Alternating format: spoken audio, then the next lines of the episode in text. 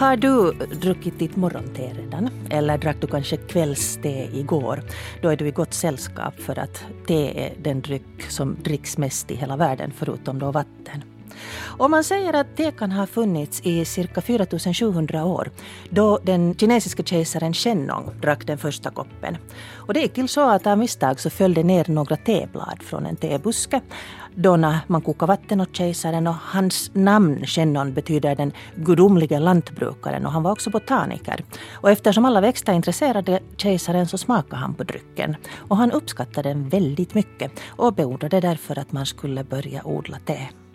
Den här tekulturen är ju inte så väldigt lång här i Finland om vi till exempel jämför med Five O'Clock Tea som är en institution. Men vi pratar här med Pirkko Arstila som är en av gästerna som berättade att på 11 år har det hänt alldeles jättemycket beträffande utbud av tehus och, och, och tebutiker. Och henne ska ni få höra mera här i programmet så ska ni också få höra Stefan Sjöholm som är egentligen hovmästare men också är en slags tesommelier på Savoyo som bland annat har infört möjligheten att alkoholfritt få avnjuta läskande drycker till måltiden i form av te. Vanligtvis så brukar jag bjuda mina gäster här på kaffe men eh, Idag så blir jag bjuden på en hel massa spännande. Jag sitter omringad av koppar. En kopp har till exempel i sig någonting som ser ut som en ros. Och en kopp har i sig pärlor som har löst upp sig till blad. Och sen finns det ett som jag tycker att luktar lite laggård. Ja, det Och sen finns det det som vi börjar med som Stefan bryggde enligt en japansk teceremoni. Vad hette det? Teet? Det är puerte. Alltså det är då liksom, om du talar om svart te i Europa så som vi känner till, så det heter rött te i, i Kina. Och om du talar om svart te i Kina så då talar du just om puer. Puere så tillvida liksom just att det är ganska sån lite ladugårdssmak och, och, och, doft som beror på det att det är faktiskt det enda te som har då gått en, en biologisk förändring, alltså det då bryts ner. Vanligt säger man att, att, att te då, eller normala te liksom oxideras endast. Det är bara en kemisk reaktion men att då puerte är de enda som faktiskt då Jäser de Jäser, ja, ja förlåt, ja tack. Ja. Och det är därifrån det kommer då liksom på lite sån här stall, lite lagårds, lagårdssmak och det, det då gör den ganska sån intensiv men att det gör den då desto liksom mjukare. Och det är svårt att få ett puerte bittert för att bittert är ju, det där bitterheten är oftast det som folk då liksom då avskyr i te och varför de inte vill dricka men att då liksom du, när du har parksyrorna i te så har brutits ner. Så det är därför du får en sån här liksom mjuk men ändå mycket fyllig smak. Den, den smakar bättre än den, den doftar. det, det, är många, det är många som säger det, men att det vissa, vissa folk tycker liksom att den där, den, där, den där doften är mycket sån hemtrevlig och mycket, mycket säker. Och vissa just då tycker att den är lite, lite motbjudande. Men att det beror ju helt på liksom dina egna preferenser. Mm. No, vi som har vuxit upp med den gula påsen som jag inte ska nämna namnet på men som betydde te. Och sen när vi blev, vi blev lite mer avancerade så lärde vi oss att inse att Earl Grey också är väldigt gott.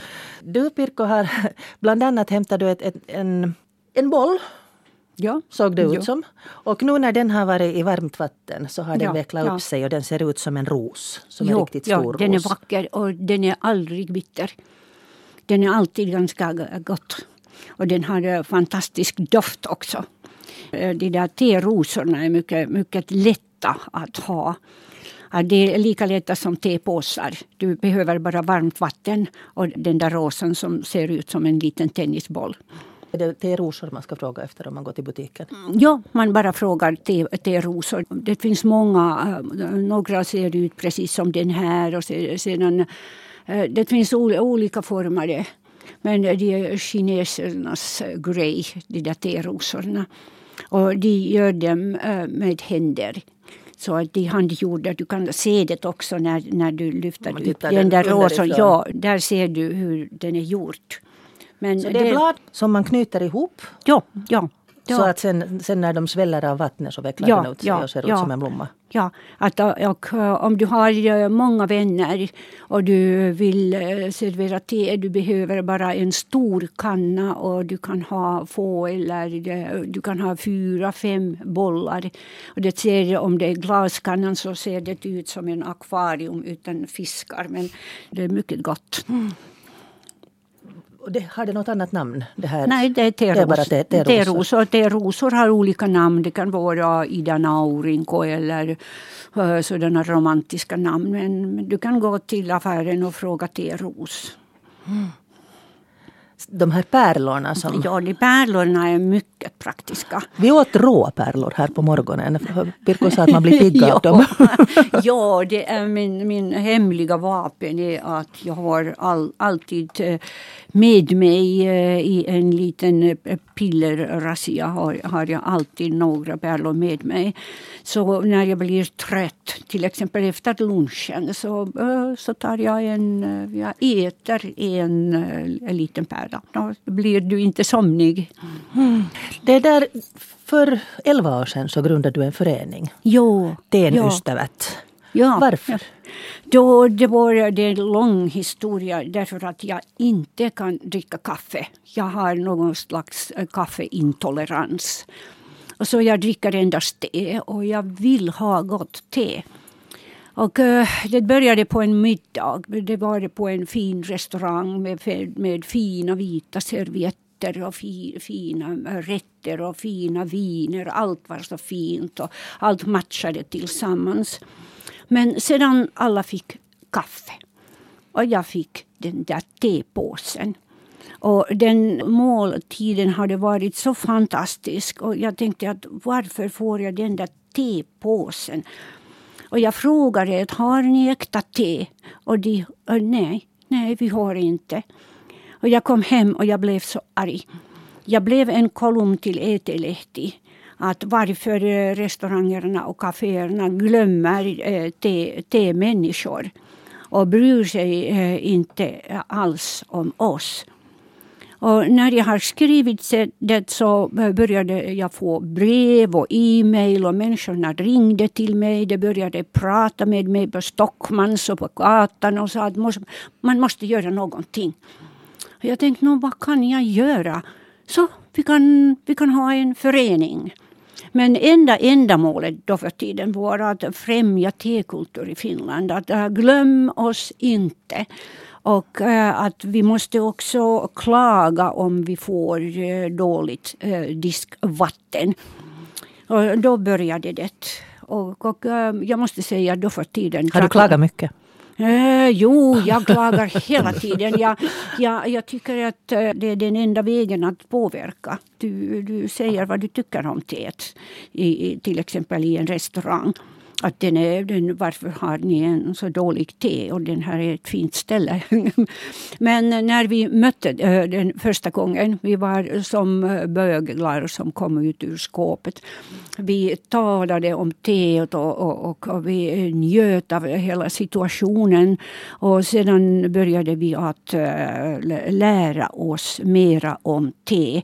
Och då för tiden drack jag endast svart te. Jag tyckte inte om grönt te. Jag tyckte att det var bittert. Men ja, jag har lärt mig ganska mycket. Och nu för tiden vi träffar oss en gång i månaden, inte på sommaren. Och uh, vi har tastings och vi... Tea party. Ja, tea party, ja, ja utan bagelser. Mm. Och eh, vi lär oss mera och mera om teet och det är en ganska spännande värld. Jag har varit med i, teet, i vinvärlden eh, många år sedan men, och det har hjälpt mig också med eh, te. Och Stefan, Stefan vet vad är det när man talar om viner och te på samma gång. Ja, när de mycket, mycket samma värld att sen när man börjar, sen när man börjar gå in att, att folk just tror att det, liksom, det finns svart te och det finns grönt te och, och, och, det är det. Men att sen när du börjar sätta det in att på samma sätt som du har speciella vingårdar i, i, i, i vinbyar i, i Bordeaux så har du sen i Assam i Indien så du har mycket, mycket specifikt att vilka, vilka gårdar som odlar hurdant te och klassificeringen är, är likadan om inte nästan mera ingående att du har liksom tolv stycken olika klassificeringar beroende på hur fint det är, hur det är odlat och hur det är skuret och sånt här. Att, att i och med det att det nu dricks, i världen så dricks det mera te än, än vin så att jag skulle nästan våga säga att det finns mer att lära sig där. Att, att det är många, många människor som, som dricker tre te just så här så som, så som Pirkko sa att man märker det själv också i restaurangen att, att de inte kan dricka kaffe för att då magen inte tål eller de inte tycker om det så dricker de te, te då liksom bara, bara som måste för att de vill ha någonting efter middagen. Men att man märker ofta att vissa liksom lite sådär rynkar på näsan när de dricker te, att de inte riktigt tycker om det beroende då på det att liksom är det dåligt te eller, eller, eller vad det är. Att där är det ju förstås härligt att man kan främja tekulturen och bjuda då liksom på, på nytt te. Men att det finns så mycket människor som, som dricker te och säger att de är temänniskor men att de har bara liksom skrapat på ytan. Att, att sen, när, sen när man det är snobbism, alltså vinvänner beskylls ju ibland för det. Att, att det, det är lite så här elitistiskt att man kan namnet på en hel massa olika distrikt och man kan avgöra på smaken att är det här no, alltså, det, det, det, det, finns, det finns sådana som, som, som då har, har, har vin eller te som, som hobby och sen finns det sådana som då är känner sig bättre, bättre än andra folk för att de, för att de kan mera och, och, och ser ner på människor. Att jag, jag, jag tycker att tepåsen är, är, är, den är, den är ganska kontroversiell om man ska kunna säga så, att det finns vissa folk som, som avskyr den, men att det är ju ändå en, en metod som vi har lärt att känna te. Att utan tepåsen så skulle ju inte kanske liksom tekulturen vara likadan som den är. Att förstås problemet med te är ju det att, att det mycket, mycket fin slipat, eller du talar om, om tedamm. För när du sorterar te så du liksom de största finaste bladen så är då liksom det, det high grade te och sen då i princip silar du dem neråt och neråt och neråt och neråt. Och kanske mer sant eller inte, men att det som du, det som du sopar upp på, på, på golv, från golvet i en tefabrik till exempel i Indien, så kan mycket väl vara det som du får i en tepåse. Att det är samma buske, samma blad, men att då när kvaliteten på, på bladen är mindre och det, när, du, när du brygger det så det kommer snabbare och det, det är svårare att, svårare att ha kontroll på det. Så därför har du också ofta då till exempel smaksatta teer att du lite får bättre smak att du har då torkad frukt eller du har essenser eller, eller vad du har. Men det uppfattar jag att eh, det var inte riktigt bra och fint det här med essenser. No. Nej, de essenserna är ganska hemska. Jag tycker inte alls om essenser. Det kom ju för som, ett par år sedan just de här färdiga blandningarna ja, som har romantiska namn. Ja, men jag tycker att uh, i, i, i mitt kvalitet eh, jag vill se om men det måste vara några, någonting extra. Så det måste vara äkta frukter och äkta bär och äkta örter. Allt som, som du eh, har i ditt kopp, det måste vara äkta. De där essenserna är, de är så starka att det är svårt att dricka. Men jag ville säga om tepåsar att jag förstår dem ganska bra. Därför att de är så, så jättepraktiska.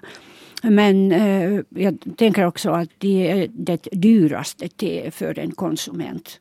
Så att människorna betalar för en gram te-dammet. Mm. Och eh, det som kanske kostar i tepåsarna det är den där kuverterna och, och texten och brandy.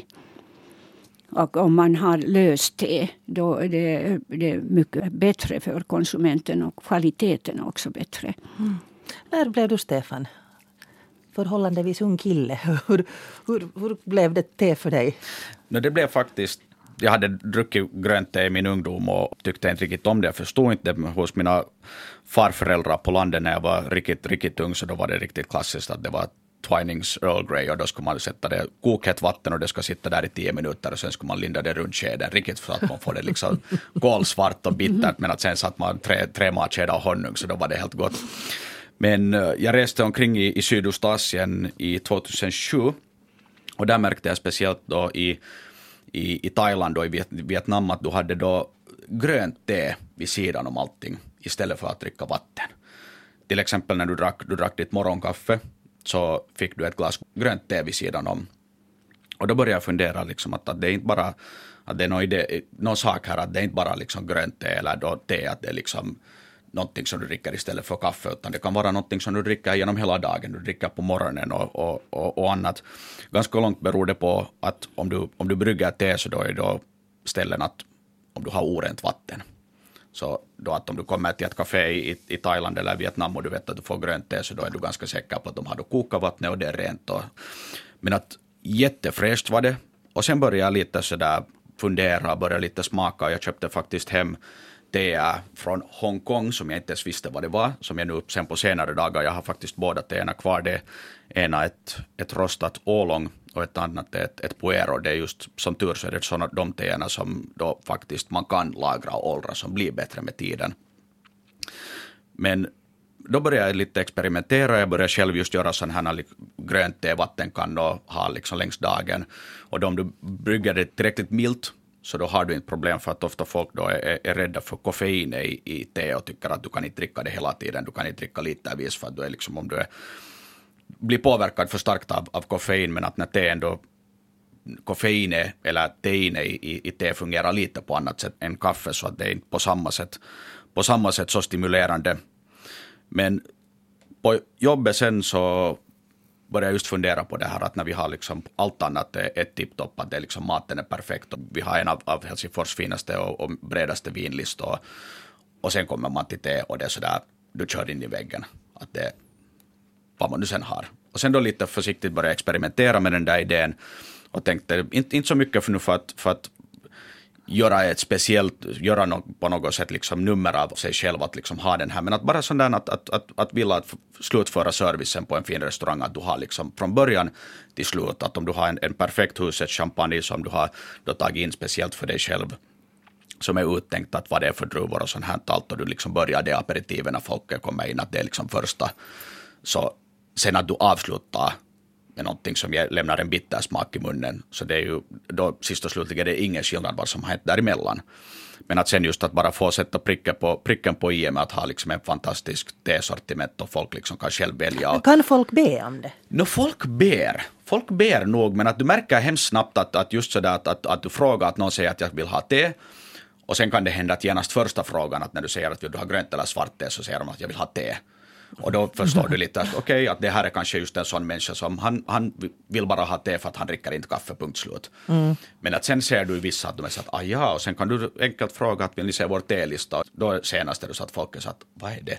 Mm. Och sen hämtar du fram ett häfte var du har då bara 28 olika teer och vissa folk läser själv och de känner till, men att sen då liksom en stor del ändå just att, att de, de är så att kan du komma lite och berätta? Och sen då förstås är det ju liksom jätte, jättegärna går man dit och berättar och förklarar lite, för det är ändå jag som har, har valt ut de där teerna och, och lite då kunna liksom hjälpa att hurdant brukar ni vanligtvis dricka. För att många folk har då bara skrapat ytan lite. Mm. Och sen när du kommer till ett sånt här ställe så sen är det att, att wow. Men det är det som är jätte, jätteintressant att, att skillnaden mellan liksom kaffepersoner och tepersoner om man nu vill, vill dra några, några linjer där. Så kaffepersoner är att det, det ska vara liksom to go kaffe och det ska vara kvickt eller då hur många gånger någon som dricker espresso hos oss frågar att vad är det för bönor och varifrån är de gentemot te. Så då har du 80 procent av tedrickarna frågar att, att vad är det för te, varifrån kommer det, hur är det plockat, hur ska man brygga det. Och sen har du kanske en halv promille av folken som dricker espresso frågar att varifrån är de. Mm. Så tedrickarna de är, de, är, de är mer insatta. Det, det säger de alltså Stefan Sjöholm som är tesommelier och uh, Pirko Arstila, den andra gästen här. För två år sedan så gav du ut en bok jo. om te.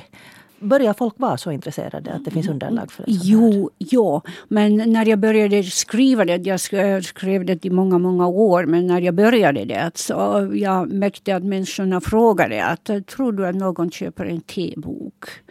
Att finns det så många människor som är intresserade av te? Men verkligen, det finns människor som är intresserade av te och, och eh, människorna frågar mera och mera om te och människorna är mycket nyfikna. De vill veta mera om te.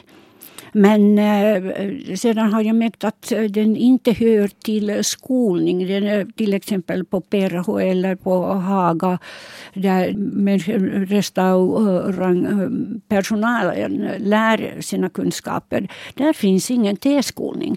Och därför har vi så dåligt te på många restauranger och kaféer. Och, eh, men om i, eh, på en restaurang eller på en kafé finns någon som dricker te i personalen så får vi bättre te. Men eh, människorna är verkligen mycket, mycket nyfikna. Men en sak är intressant eh, hos finnar. Därför att finska människor pratar alltid om hälsa. Te och hälsa, de hör tillsammans.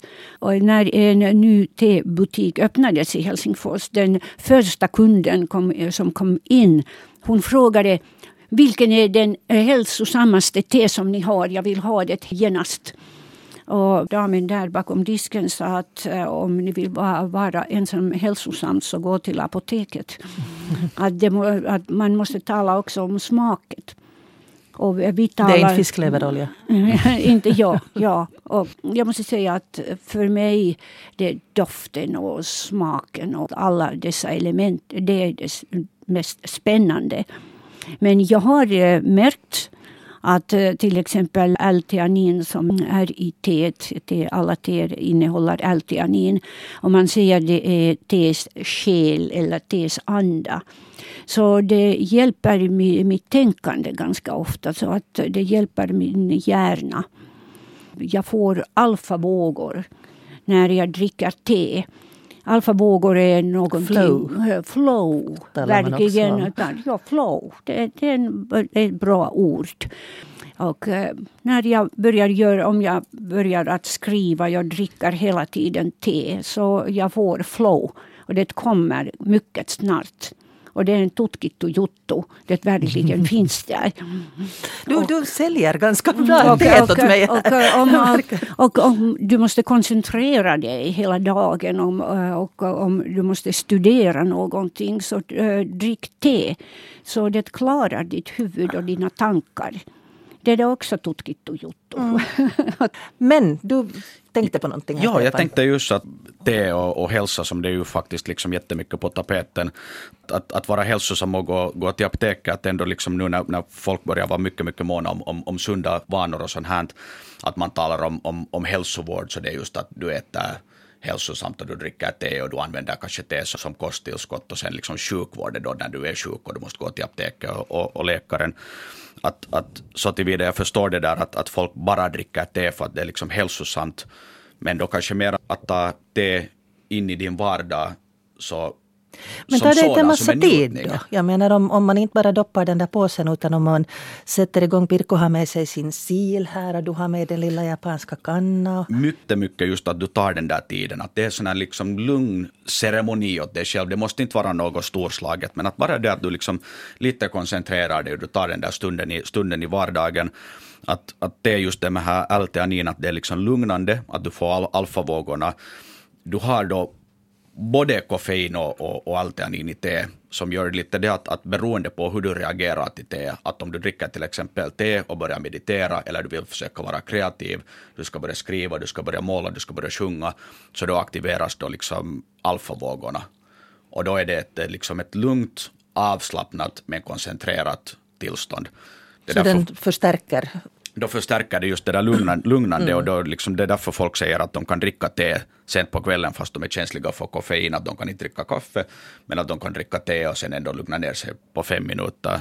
Jag skrev faktiskt här, då jag skrev en artikel inför det här programmet, du hittar den på svenska.yle.fi, så tänkte jag att det är mindfulness långt före man uppfann ordet. Mm. Alltså det, det tycks ju vara väldigt mycket lika med det här att man just det här både koncentrerade och liksom närvarande i den här ritualen som man då har för sig. Om mm. det sen är det att man häller kokande vatten över tepåsen eller om det är det att man brygger.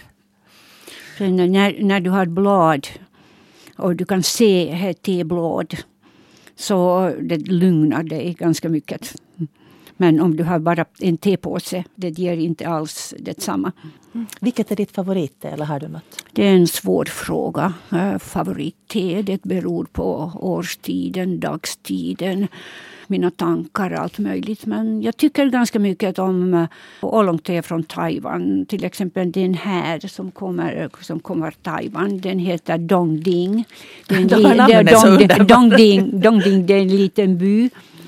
Och eh, den här eh, jag kan säga det här när jag vill ha någonting till det bästa så det är det här. Men det är inte morgonte. På, på morgonen dricker jag om jag är lite sömnig och trött och så vidare. Och, och jag dricker Darjeeling. Det passar bra med mina smörgåsar. Men grönt, och olika grönt te, men inte gunpowder. Den är för stark för mig och uh, det blir lätt ganska bitter. Nej, inte det. Men ah, Long, Longjing, jag tycker om Puer också. Jag tyckte den här Dongding. ja, ja, du kommer ihåg den ganska bra. Mm. Det, det, är lätt att komma den ihåg. Den, den, det finns den, lite samma sån här liksom jordnära i doften. Nej, nej den är inte jordnära. Den är, den, den är alldeles som en liten akvarell den, eh, när, när du äh, bryggar dem. De blir stora blad och de, de doftar. Där finns blommor, honung, sötnis och allt möjligt. Det, och det, det, finns då i, i själva te? Det finns i själva te. Inte, inga, där, där finns ingenting extra som, som är ganska, ganska uh, underligt. Men uh, mm. det, det, är någonting som jag verkligen tycker om. Ja, de där, de där pärlorna, jag, om, om ni någonsin har sett liksom sådana just där Pia i handen, alltså dongdingen, de är, de är riktigt tätt ihoprullade till pärlor. Lite som gröna russin. Ja, just som gröna russin.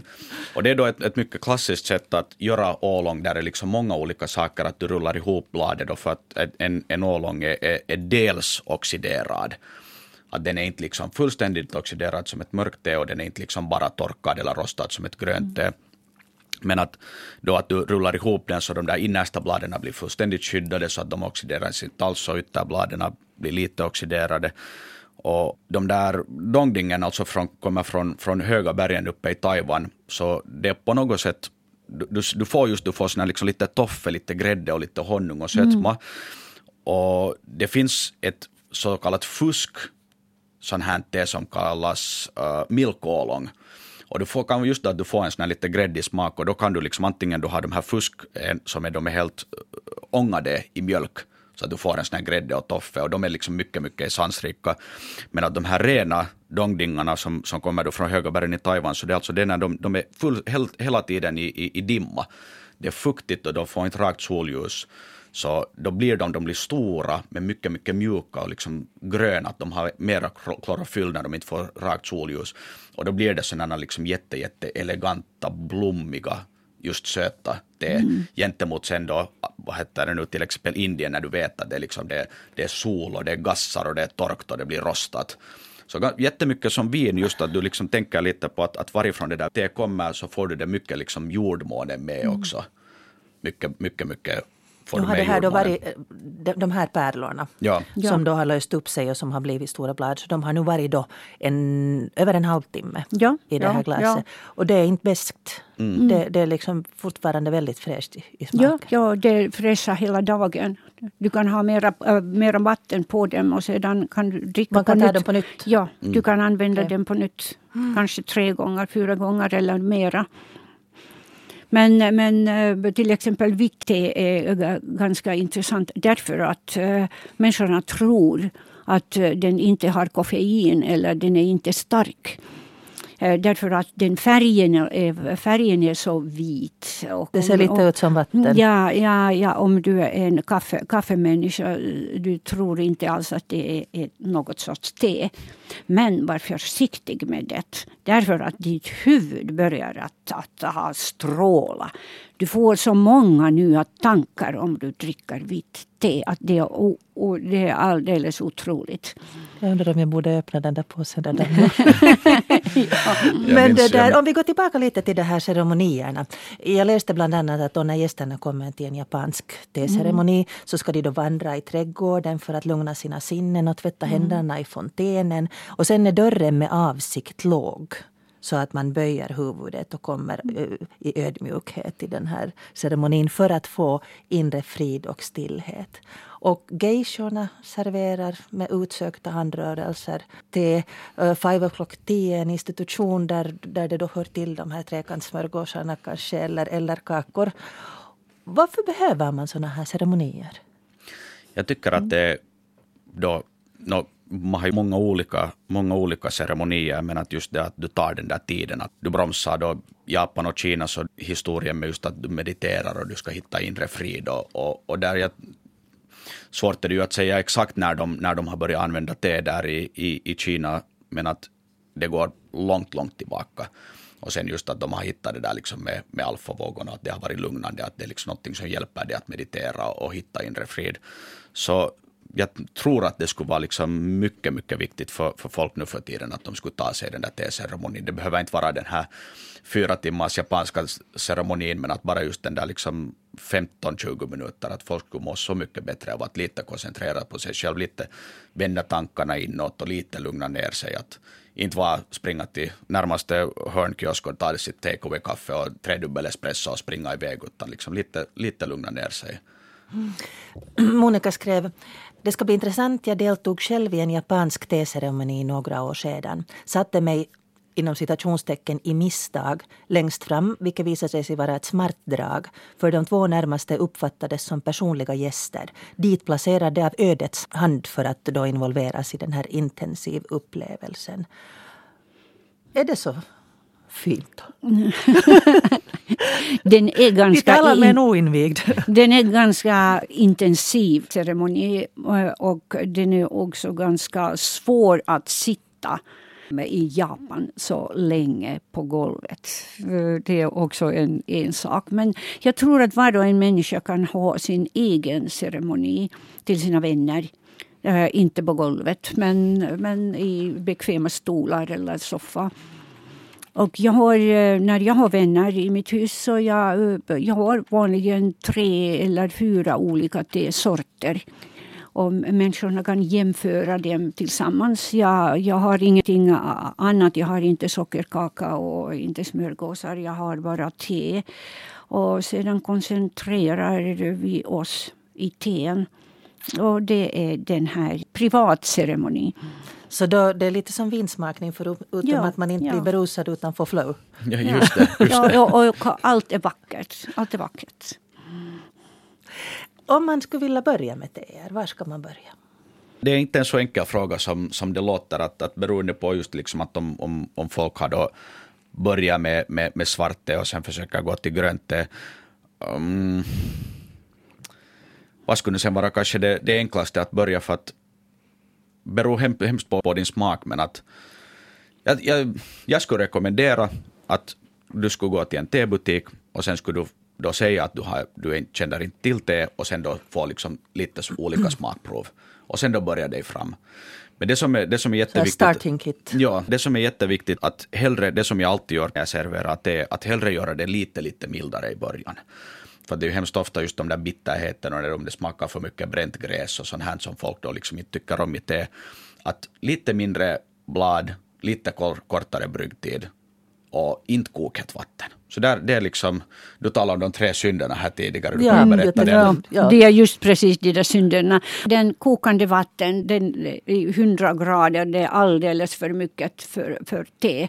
Och det är den största och värsta. Vad händer det då? Blir det beskt? Mm, nej, nej det, det, det, om du har svart te, det blir bitter. Men om du tycker om bittert te så varsågod. Mm. Men om du har kokande vatten, 100 graders vatten på grönt te, då om den är japansk te så blir det en fisksoppa. Den smaken är nära det. Men jag tror att den svåraste saken är, um, är dessa temperaturen.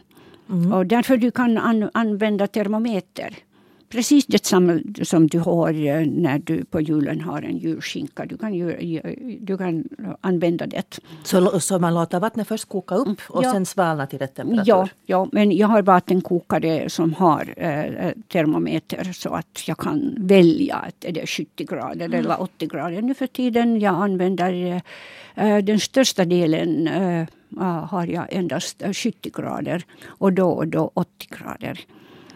Mm. Och, och, jag har, eh, tycker att det är den bästa. Och, no, det här var den, den grövsta synden. Mm, Men ja. vilka två andra dödssynder finns det då? Och den att du har alldeles för mycket blad.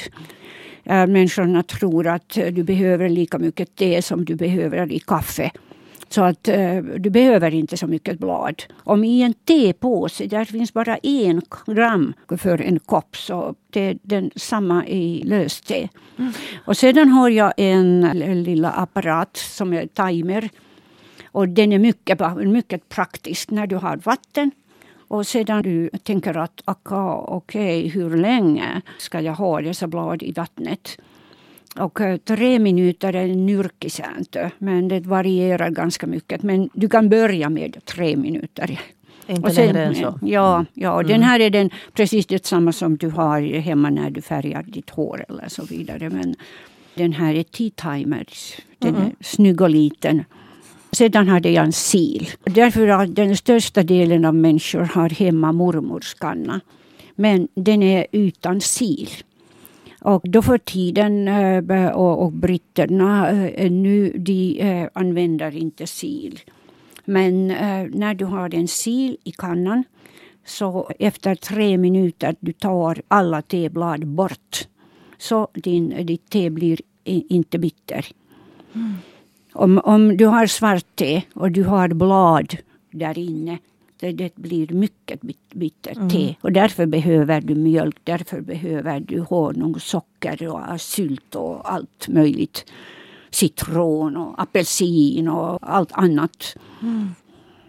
No, de här, nu har vi redan nämnt flera gånger svart te, vitt te, rött te, det som, som jag inte visste att fanns men som tydligen är svart te. Ja. Och det där gult te. Gult te, det är då en, en, man skulle nästan kunna säga den, den klassificering av, av vitt te. Då man då liksom tar riktigt, riktigt enkelt att vitt te är då endast torkat te. Det har man inte, man har inte behandlat det på något sätt och då kan det vissa, vissa teer Baibudan som är då till exempel vilte som du plockar då från naturen, bara då, då, då blad. Sen har du det gröna te som du då i princip du kan hacka, du kan rulla, du kan krossa. Men sen då hettar du upp det, du kan ånga det eller du kan rosta det för att, då, att det inte ska börja oxidera. Och sen har du svart te, eller det som vi känner till som svart te, som är alltså det, det, det röda te i Kina, som är då fullt oxiderat te, och då talar vi om klassisk kassa, vi talar om Earl Grey. Allt däremellan så är ålångte, som är alltså då delvis oxiderade blad. Och det är därför det är kanske ålångteer är, är, är, folk säger att det är deras favoritte, för att det är så brett det där spektrumet. Du får lite av det gröna teet, du får lite av det mörka teet. Det är inte kanske lika sådär gräsigt, sjögräsigt som, som grönt te, men det är inte lika liksom rostigt och, och svart och, och jordnära som mörkt te. Och sen har du då puerte som vi börjar med, som är då, kan vara vitt te, grönt te eller mörkt te, men att då att man liksom låter det jäsa. Och då får du den där, jord, den där då mulliga jordnära stall, stalldoften. Men att komma tillbaka till gult te, alltså det är då gult som i Kina, så det var ju då kejsarnas färg, och det var då liksom styrka och, och rikedom och, och lycka. Så det är någonting, det finns ett par olika processer hur du kan få det, men att ofta så då torkar du, eller du plockar då uh, te och sen fuktar du ner det och låter det torka i solen så att torkningsprocessen tar längre. Så att de lite, lite mörknar och lite, lite liksom blir brunare och lite gulare. Och då, får du, då kan du få fram ett, vitt te som vanligtvis brukar vara mycket sådär blommigt, ha lite sötma så kan du få kanske lite sån här toffesmaker, kanske lite mörk choklad. Men att det, det finns massor och nästan alla, alla under, eller liksom, jag skulle nästan våga säga att varje te är sin egen sort. Att det finns liksom, det finns gröna teer och det finns gröna teer. Att det här är just det där problemet att att sen att, att vissa folk tycker att det är lite för, för jobbigt att börja kunna liksom gå igenom allting och hur ska jag brygga det här och hur ska jag brygga det där. Och, och, och, men att bara just liksom prova sig framåt.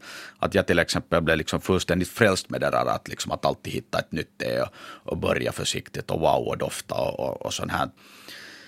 Det är, en, det är en fantastisk värld och jag skulle nästan våga säga att den är liksom lika rik om inte rikare än, än, än te, alltså vin. Mm. Och det är ju det som är trevligt att du kan smaka på 35, 36, 37 olika teer per dag. Men att göra samma med vin så det har sina, det har sina egna problem.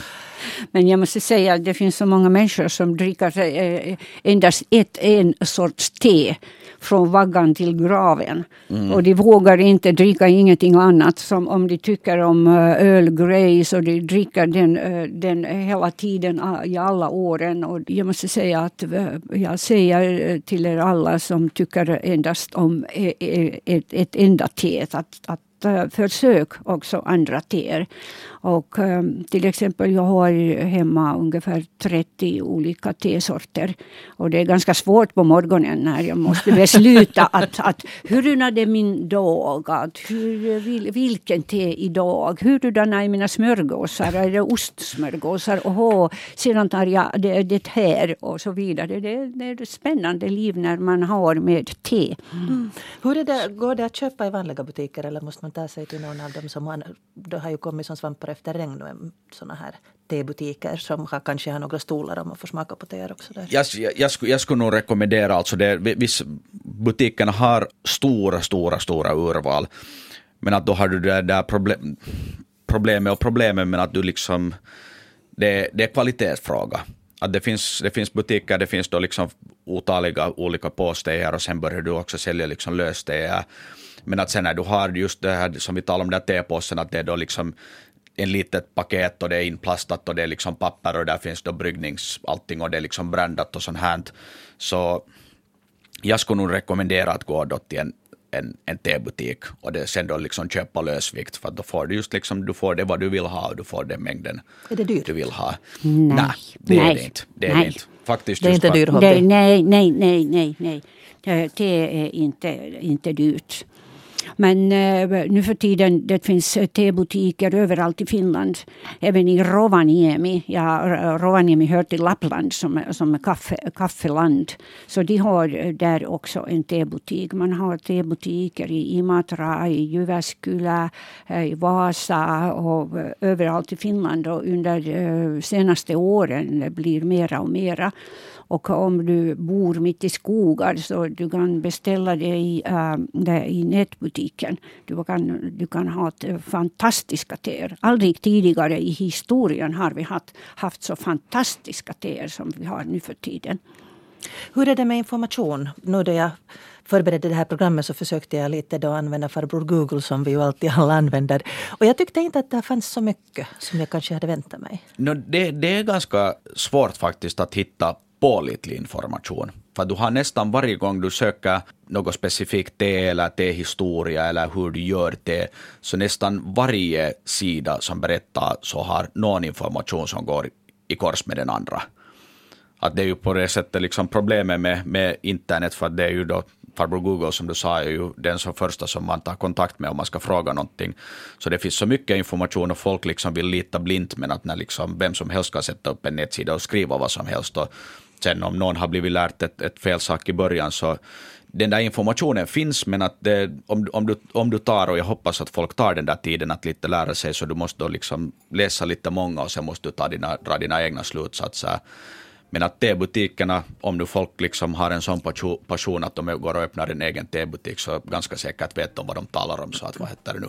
Och, och de är de jätte, jättegärna talar de. Att just var, säkert blir de lite trötta på det där som vi tar, Pirkko sa att, att folk är bara sådär att, att jag vill banta, att jag vill gå ner i vikt och jag vill vara hälsosam. Att varför det, men att sen att om någon kommer sådär att jag är nybörjare och jag är intresserad så vet du, de, du man, ni får säkert gratis prov och de hjälper och de brygger te där på plats och ni får smaka. Och det, det, det är en sån här kultur som man, som man, som man Hör snabbt det går in till processen det här det är också den här någon slags långsamhetens kultur att man måste Ja. involvera sig och låta det gå tid och lite i gången. Ja, ja. Mm. och prata, prata med andra te, te människor. Och till exempel när du går till en tebutik, till exempel på lördagen, så när människorna har tid. Den är vanligen, där finns mycket folk som pratar med varandra. När, när de eh, står där i kön så de, hela tiden de pratar om o, o, olika tesorter och det, det, är, det är ganska intressant. Man är aldrig ensam. Mm. Ja, det är någonting som, som man, man känner igen eller det liksom att om, om du står i en tebutik så, så då man har automatisk kontakt att det liksom kan jag har varit där och när man nu ser, ser ut i civilen, man har ledarrock och t-skjorta och jeans på sig, men att sen ändå så har det kommit liksom 80-årig dam som frågar så att "Aj, du dricker te, att vad, vad tycker du om att kan du rekommendera Ja. någonting? Att, liksom, att aldrig, aldrig någonsin på gatan så skulle liksom två fullständigt olika människor ta liksom spontant kontakt, men att sen i en tebutik så är det på något sätt så att aj, aj, vad dricker du, vad tänkte du köpa, att ja, sånt här. Och, och det är det liksom just när du går in i en tebutik så det, det är estetiskt och du har de där vackra tekannorna och sånt här. Att liksom, till skillnad från, från kaffe som är hemskt ofta just det där det är snabbt och det ska vara kvickt och det ska vara pappersmuggar och det ska, vara liksom, det ska gå undan.